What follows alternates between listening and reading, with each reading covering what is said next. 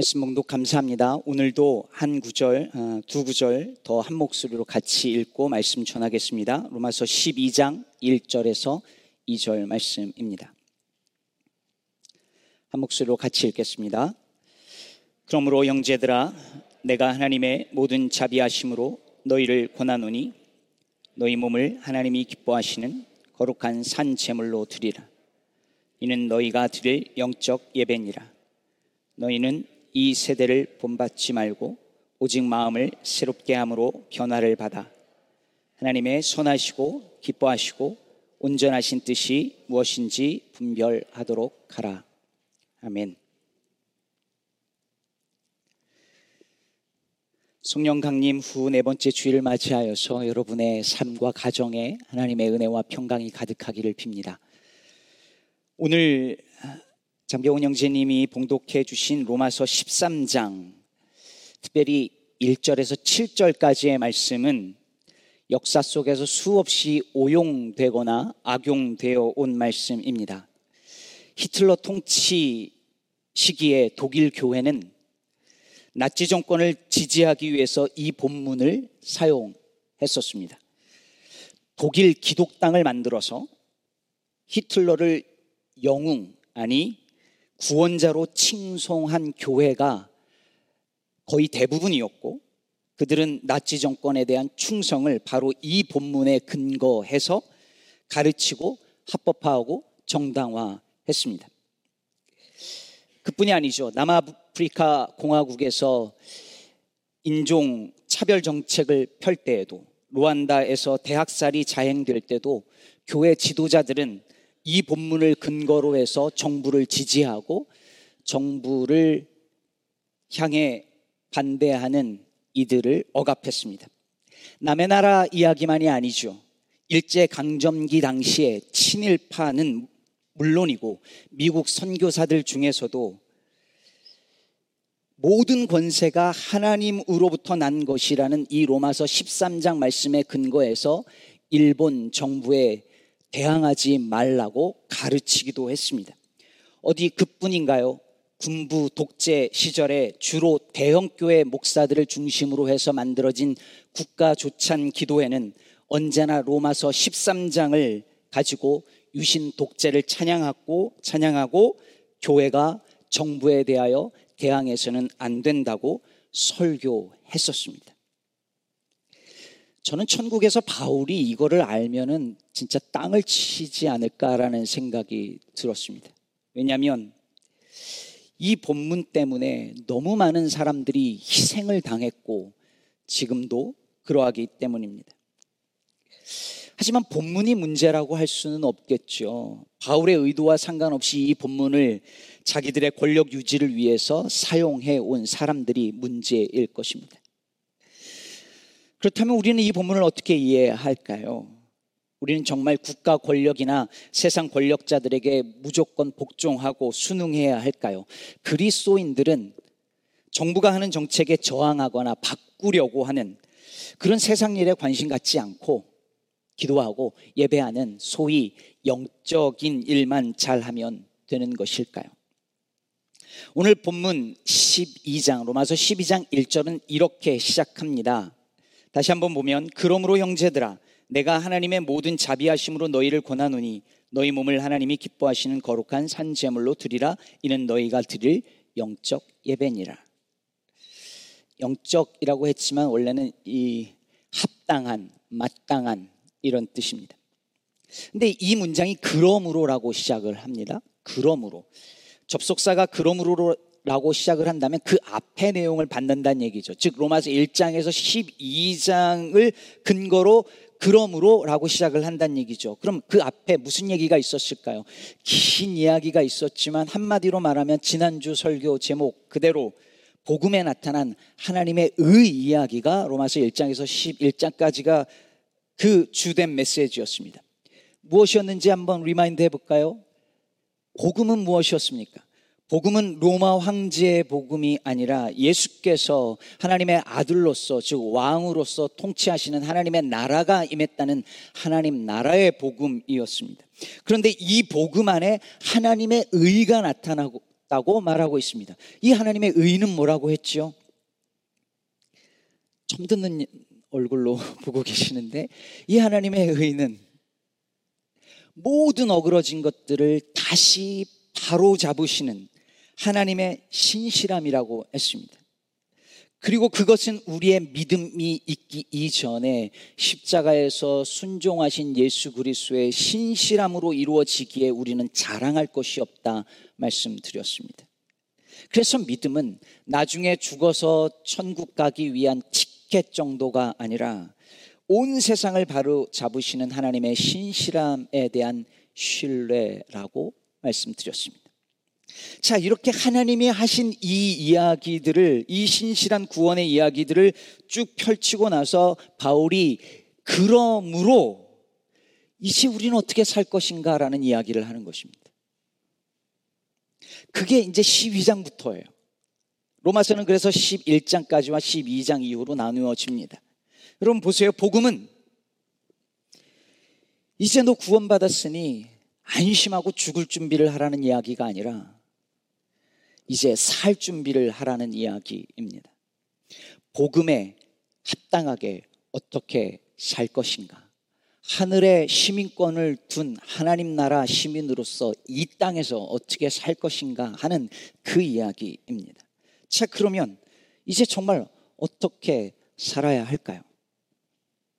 바울은 먼저 너희 몸을 하나님이 기뻐하시는 거룩한 산 제사로 드리라고 합니다. 여기서 몸을 드리라는 말은 우리의 전 존재를 드리라는 그런 말이겠죠. 우리의 전 존재가 우리의 전 삶이 하나님을 향한 살아있는 예배가 되어야 한다는 말입니다. 근데 여기 전제가 있어요. 하나님이 기뻐하시는 거룩한 살아있는 예배라고 하는 것입니다. 내가 가진 모든 것을 내 전 존재를 다 드린다고 해도 하나님이 기뻐하시느냐? 그거가 훨씬 더 중요한 문제입니다. 언젠가 한번 이야기했었나요? 제가 아는 선배 목사님 교회의 어떤 교인이 너무 은혜를 받았는지 자기가 벌어들인 예, 수입의 어마어마한 액수를 교회에 헌금을 했습니다. 그런데 하필이면 그 헌금한 분의 아내분이 주방에서 목사님 사모님과 작은 말다툼이 있었고 그 말다툼이 커지고 커져서 일파만파가 되더니 그분이 교회 헌금을 다시 돌려달라고 요청을 했습니다. 헌금은 여러분 아셔야 됩니다. 준 헌금은 절대 못 돌려드립니다. 아무리 법정 싸움을 해도 그건 돌려드릴 수 없습니다. 그러나 이 과정에서 교회가 너무너무 큰 어려움을 겪었습니다. 여러분, 내 것을 다 바친다고 해도 그것을 내 권리로 생각하는 한 하나님이 기뻐하시는 살아있는 예배가 될 수 없습니다. 그래서 바울이 오늘 2절에서 이렇게 말하는 것입니다. 너희는 이 세대를 본받지 말고 오직 마음을 새롭게 함으로 변화를 받아 하나님의 선하시고 기뻐하시고 온전하신 뜻이 무엇인지 분별하도록 하라. 여러분 여기서 본받다라는 말에는 어, 이게 스케마라는 단어가 있는데 이 스케마는 어떤 겉으로 드러난 form, 형태를 가리키는 말입니다. 그러니까 본받지 말라는 말은 어떤 그 삶의 형태를 따라하지 말라는 말이죠. 그래서 do not conform 이렇게 말하고 있는 것입니다. 그러니까 그 시대가 살아가는 그 세대가 살아가는 사람들의 형태, 삶의 방식, 그 풍조를 따라하지 말라는 것입니다. 사람들이 다 그렇게 살아도 너희는 그 패턴을 따라가지 말라는 것입니다. 그래서 제이비 필립스라고 필립스라고 하는 학자는 이 구절을 이렇게 번역했습니다. 당신 주위의 세상이 그 형태로 당신을 쥐어 짜서 빚어내지 못하게 하라. 우리를 그 형태로 만들지 못하게 하라는 거죠. 유진 피터슨은 이렇게 번역했습니다. 문화에 너무 잘 순응하여 아무 생각 없이 동화되어 버리는 일이 없도록 하십시오. 결국 오늘 바울이 말하는 이 세대는 그 시대의 지배적인 질서, 가치관, 세계관, 문화, 풍조 이런 것을 말하는 것입니다. 거기에 너무 쉽게 순응해서 그 패턴, 그 폼을 따라서 살지 말라는 이야기를 하고 있습니다. 그렇다면 바울이 이 편지를 쓰고 있었던 당시의 지배적인 질서와 풍조는 무엇이었을까요? 당연히 로마 제국의 질서요, 문화요, 풍조였습니다. 황제의 복음에 의해서 만들어진 법과 질서와 문화였습니다. 황제의 뜻이 온 땅에 이루어지는 그 질서였죠. 바울이 그래서 지금 로마의 그리스도인들에게 말하기를 너희는 그 세대를 그 로마의 황제 로마의 복음에 의해서 만들어진 삶의 양식을 그 형태를 따르지 말라고 말하고 있습니다. 왜냐하면 그들은 황제의 복음이 아니라 하나님의 복음을 믿는 사람들이었으니까요. 로마 제국의 통치를 따르는 사람들이 아니라 왕이신 예수 그리스도의 통치를 따르는 사람들, 즉 하늘의 시민권을 둔 하나님 나라 백성이었기 때문입니다.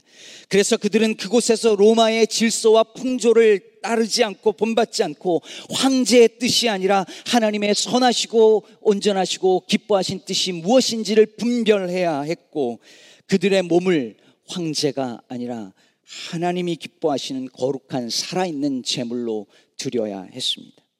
자, 여러분, 우리는 로마서 13장에 이 논란이 되는 이 본문을 바로 이 관점에서 해석해야 합니다. 이 시대, 우리가 살고 있는 이 시대, 바울이 살고 있었던 그 로마 시대의 질서와 풍조를 순응하거나 본받지 말아야 한다고 방금 말한 바울이 바로 이어서 13장에서 로마 정부와 국가의 권세에 무조건 순응하고 복종하라고 말했다면 그래서 그 통치를 정당화해 주었다면 뭔가 말이 안 되죠. 앞뒤가 맞지 않습니다. 그렇지 않습니다. 그럴 수 없습니다. 13장 1절을 다시 보겠습니다. 각 사람은 위에 있는 권세들에게 복종하라. 권세는 하나님으로부터 나지 않음이 없나니 모든 권세는 다 하나님께서 정하신 바라. 여러분, 이 말이 로마 황제에게는 어떻게 들렸을까요? 고마웠을까요? 그럴 수 없습니다. 당신은 이 당시에는 이미 로마의 황제가 신으로 숭배받던 시절이었습니다. 그래서 황제의 탄생은 신의 아들의 탄생이었고 그걸 복음이라고 불렀었습니다. 그런데 지금 바울이 그 로마가 가지고 있는 그리고 로마의 황제가 가지고 있는 이 권세는 하나님으로부터 나오지 않으면 가질 수 없는 것일 뿐만 아니라 그들의 권세는 하나님의 권세와 통제 아래 있다라고 지금 선언하고 있는 것입니다. 그러므로 이 말은 로마의 통치와 권위에 신적 권위를 부여해 주는 것이 아니라 그 제국의 통치와 그리고 권세를 지금 상대화 시키고 있는 것입니다. 절대적 권세는 하나님께만 있기에 로마 황제와 통치자들의 권세는 그 앞에서 아무것도 아니라고 선언하고 있는 표현입니다. 이 말은 분명 신이라고 믿는 로마 황제에게 모욕적인 말이었을 것이며 로마 그리스도인들에게는 누가 절대적인 권세를 가진 주인이며 왕인지를 분명히 하는 말로 들렸을 것입니다. 여러분, 예수를 믿고 산다는 것은 세상의 그 어떤 권력이든 세상의 그 어떤 부와 돈이든 그것을 상대화하며 사는 것입니다. 교회에 어떤 권력자가 들어와도 예배 중에 국무총리가 저기 문을 열고 들어와도 제가 맨발 벗고 뛰어나가지 않는 겁니다. 그 어떤 누구와 비교하여 특별 대접하지 않는 겁니다. 그리스도인으로 살면서 그 어떤 돈과 그 어떤 큰 명예가 주어져도 그 앞에 신앙의 양심을 팔지 않는 것입니다. 바울은 어쩌면 이것을 다니엘서를 통해서 배웠을지도 모릅니다. 여러분, 다니엘과 그 친구들은 바벨론 포로로 끌려가 살면서 거기서 보았습니다. 세상의 권력, 그 많은 왕들, 그 나라들, 그 모든 것들은 하나님의 그 절대적인 권세 안에 있고 하나님이 왕을 세우기도 하시고 패하기도 하신다는 것을 보았습니다. 다니엘이 본 환상이 바로 그것이었죠. 그래서 그 속에 사는 동안 그들은 두려워하기보다 그 나라의 법을 따르고 문화에 적응하며 살지만 절대로 자신들의 정체성을 잃어버리지 아니하는 법을 배워갔습니다. 바울이 지금 그 이야기를 하고 로마에 살고 있는 그리스도인들과 교회는 로마의 법을 지키고 권세자들을 향하여 존중하고 세금도 잘 내며 살아야 합니다. 우리도 이 미국 땅에 사는 우리도 그래야 합니다. 그런데 여기 하나의 전제가 달려 있습니다. 그 전제는 그 권세자들이 그 세상 권력자들이 선과 악을 바르게 처리한다는 전제입니다. 사절을 보면 그는 하나님의 사역자가 되어 그래서 사역자라고 번역했지만 이게 이 단어는 종을 가리키는 말입니다. 그는 하나님의 종이 되어 내게 선을 베푸는 자니라. 그러나 네가 악을 행하거든 두려워하라. 그가 공연히 칼을 가지지 아니하였으니 그가 공연히 공권력을 가지지 아니하였으니 곧 하나님의 종이 되어 악을 행하는 자에게 진노하심을 따라 보응하는 자니라. 정부 혹은 국가 권력을 부여받은 이들이 하나님의 종이 되어 해야 할 일은 시민들에게 공공의 선을 베푸는 일입니다. 누군가 악을 함부로 행하지 못하도록 하며 선하고 힘없는 이들이 불의를 당하지 못하게 하는 일이 그 역할입니다. 그러면 만약에 그 권세자들이 그렇게 하지 않으면 어떨까요? 그들이 오히려 불의를 저지르고 악을 행하면 어떻게 해야 할까요? 그들이 가진 권세로 기득권자들이 힘을 얻고 부를 얻고 힘없는 자들은 더 불의한 일을 당하면 어떻게 해야 할까요? 그래도 순응하고 불의에 동조한다면 그것이 바로 그 세대를 본받는 일이 됩니다. 하나님의 선하시고 온전하시고 기뻐하시는 뜻이 아닌 황제의 뜻을 우선하는 사람이 됩니다. 그럴 수 없는 것입니다. 그래서 우리는 분별해야 합니다. 요즘 플로리다에서 현재 최악의 살벌할 정도의 반이민 정책과 법이 만들어져서 이제 곧 7월 1일부터 실효가 됩니다. 법안들을 보면 기가 막힙니다. 특정 국가에서 온 외국인들은 아예 부동산 구입이 안 되고 소유를 제한하는 법이 실행이 되고 서류 미비자들은 이제 타주에서 발행한 운전면허증을 인정받지 못하게 됩니다. 플로리다에서 지금 수십만 명이 빠져나오고 있고 일손이 없어지는 것을 이제서 경험하고 있답니다. 우리는 법을 잘 지켜야 하지만 그 법이 하나님 앞에서 의로운지 불의한지 분별해야 합니다.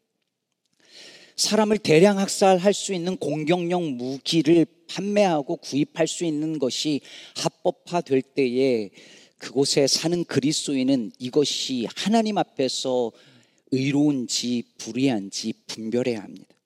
세금을 잘 내야 하지만 그 세금을 공정하게 걷어들이는지 우리의 세금이 공의롭게 쓰여지는지 분별해야 합니다. 이 당시 로마는 세계의 평화를 가져온 제국이라는 자부심이 강한 나라였어요. 그러나 팍스 로마나, 즉 로마의 평화는 힘으로 만들어, 만들어낸 평화였습니다. 두려움을 주어 유지하는 평화였습니다. 그러나 하나님의 평화는 이와 같지 않았습니다. 그것은 서로 사랑하고 용서함으로 누릴 수 있는, 경험할 수 있는 그 평화입니다. 그래서 바울은 12장 14절에서 이렇게 말합니다. 너희를 박해하는 자를 축복하라, 축복하고 저주하지 말라. 이어서 말하기를 즐거워하는 자들과 함께 즐거워하고 우는 자들과 함께 울라.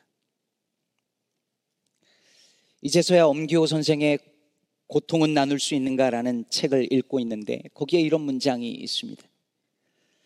고통의 곁이 필요한 만큼 고통의 곁에도 곁이 필요하다.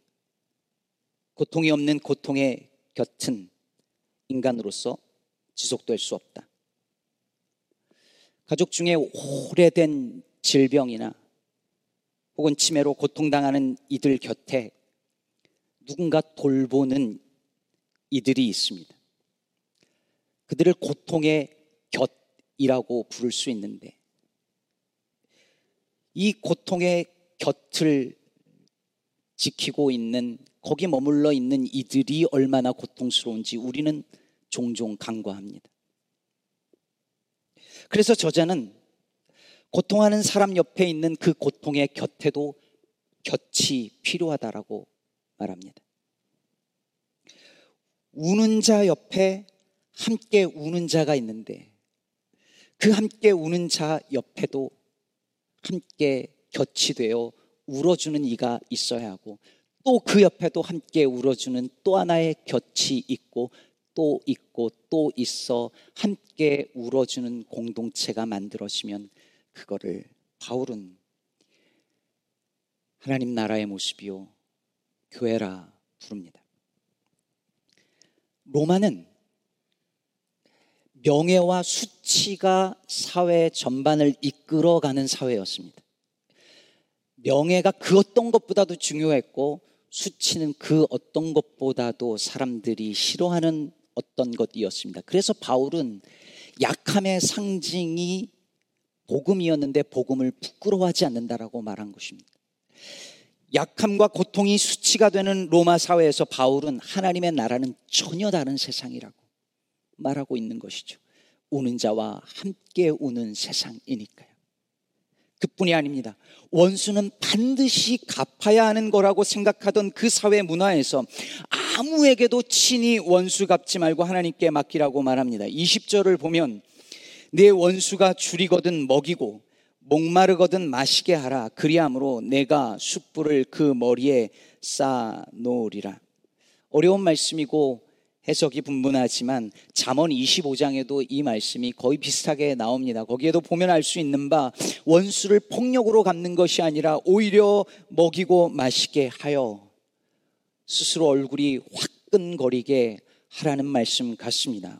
오른뺨을 치거든 왼뺨도 돌려대라는 말씀과 같습니다. 그리고 바울은 21절에서 이런 말씀으로 쐐기를 박습니다.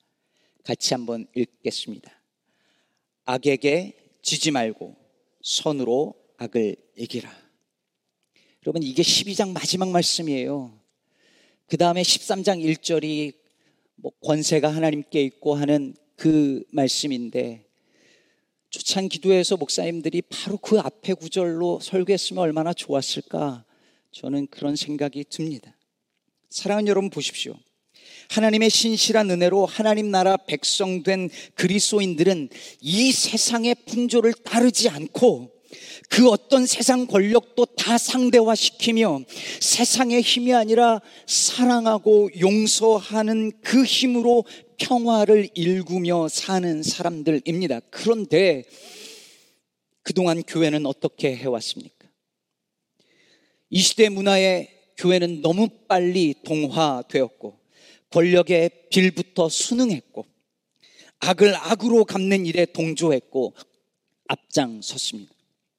믿는 자들 역시 평화는 사랑과 용서가 아니라 힘으로 군비의 힘으로 돈의 힘으로 지키는 것이라 믿으며 화해하기를 거절해 왔습니다. 오늘은 6.25 전쟁 73주년이 되는 날이고 올해는 정전 협정 70주년이 되는 해입니다. 6.25 전쟁 기념주의를 맞이하여 한국 교회 안에 얼마나 많은 증오와 적대의 말들이 오고 갈지 섬뜩합니다. 전쟁의 상처와 고통은 아직도 한반도뿐 아니라 타국에서 살고 있는 우리 이민자들에게도 고스란히 남아져 있습니다. 오늘 주보에 김종삼 시인의 민간인이라는 시를 소개해 드렸는데 제가 아는 한 분단의 비극을 이보다 더 숨막히게 표현한 시는 없는 것 같습니다. 1947년 봄 심야 황해도 해주의 바다 이남과 이북의 경계선 용당포 사공은 조심조심 노를 저어가고 있었다. 울음을 터뜨린 한 영화를 삼킨 곳 스무 몇 해나 지나서도 누구나 그 수심을 모른다.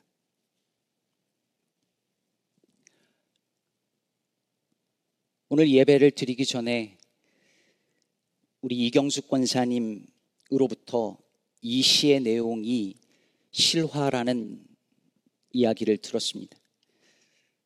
권사님의 숙부님과 숙모님께서 직접 경험하신 이야기를 들려주셔서 실제 용당포에서 일어난 일인 것을 권사님이 알고 계셨고 저도 놀랐습니다. 총구가 겨누어져 있는 그곳을 탈출하던 그 배에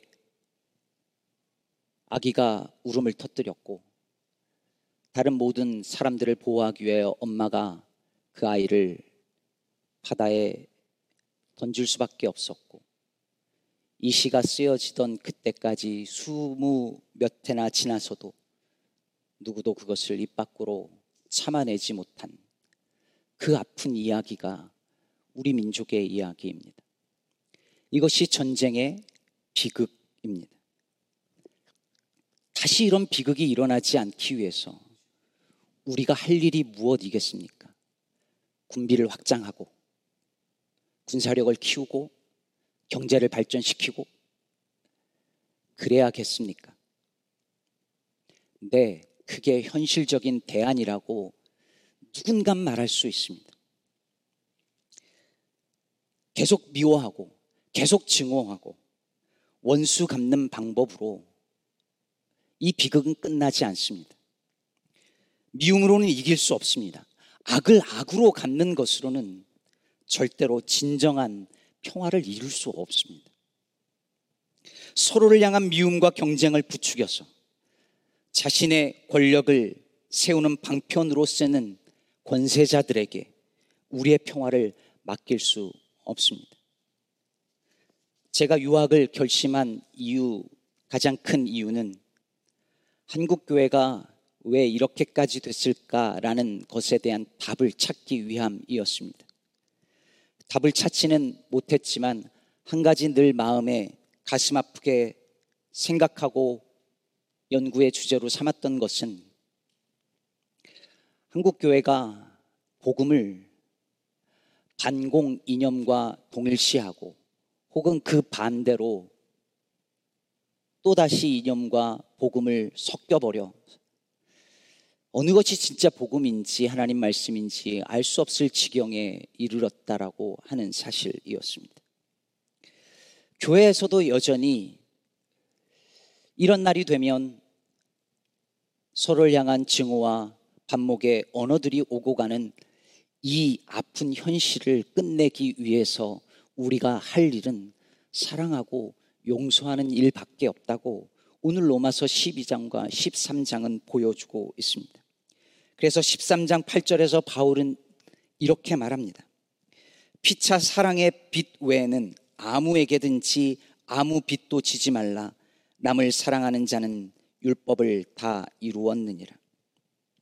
국가의 법을 지키는 것 중요하지만 정말 지켜야 할 법은 사랑의 법이며 그 법이 가장 위대합니다. 서로 사랑하는 것이 하나님의 선하시고 기뻐하시고 온전하신 뜻입니다.